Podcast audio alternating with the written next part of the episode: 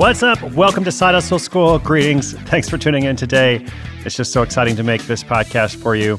I heard from a listener the other day who has been listening since episode number one.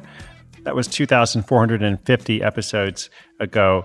Uh, so, big shout out to our longtime listeners. Of course, I'm happy if you just discovered the podcast last week, uh, but it really is special for those who've been following for a while. So, thanks for being part of my world all this time. And today we're going to hear from Dylan from Asheville, North Carolina. He's a vintage vinyl enthusiast. Lots of people have record players these days. Obviously, vinyl's had a huge resurgence. There are a lot of online and offline retailers. Uh, Dylan is thinking of starting a monthly subscription box. We've talked about subscription boxes a number of times about what makes them work well, uh, what makes them not work well sometimes. Like, not everything is a good fit for a subscription. Uh, but when it can work, it's amazing because you have recurring revenue, you're building customers over time. So Dylan has tuned into Hustle School to see if this might be a good idea. Let's drop the needle on it and explore the potential of the vintage vinyl voyage. Can I sell a vintage vinyl subscription? That's the topic. I want to give you a quick sponsor message here, and then we'll hear from Dylan.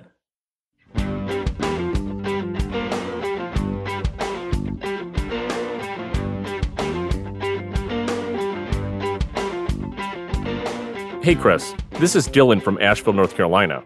I came across Side Hustle School while searching for ways to make money from my passions. Over the years, I've amassed a collection of vintage vinyl records from garage sales and estate auctions.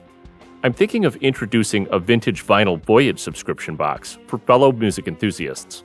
Each month, subscribers would receive a curated selection from a particular era or genre. Do you think there's an audience that'd be nostalgic or curious enough to subscribe to such a service?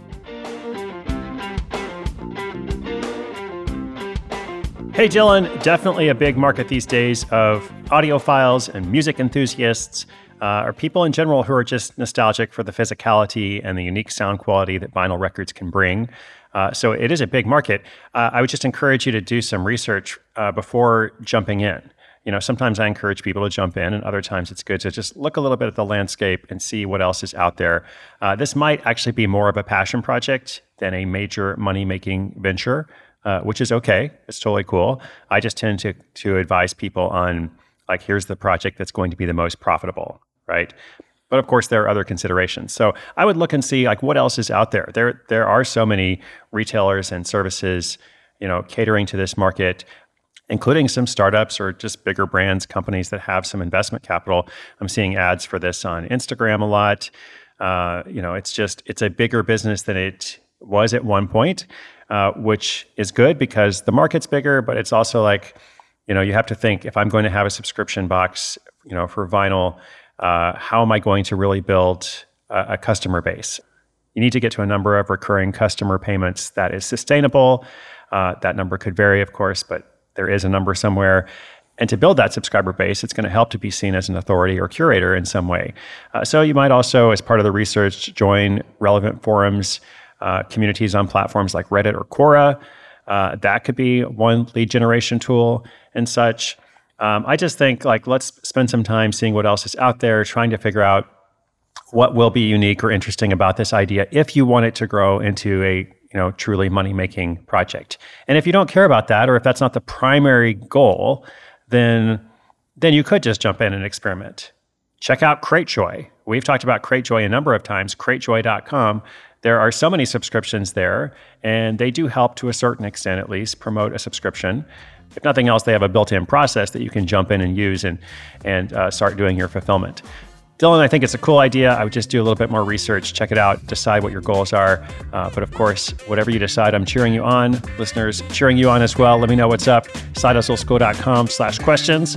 We'll continue to feature them throughout the year. I've been on book tour, but of course, the podcast comes out every day. I'm so happy to be able to make it for you. My name is Chris Guillebeau. This is Side Hustle School.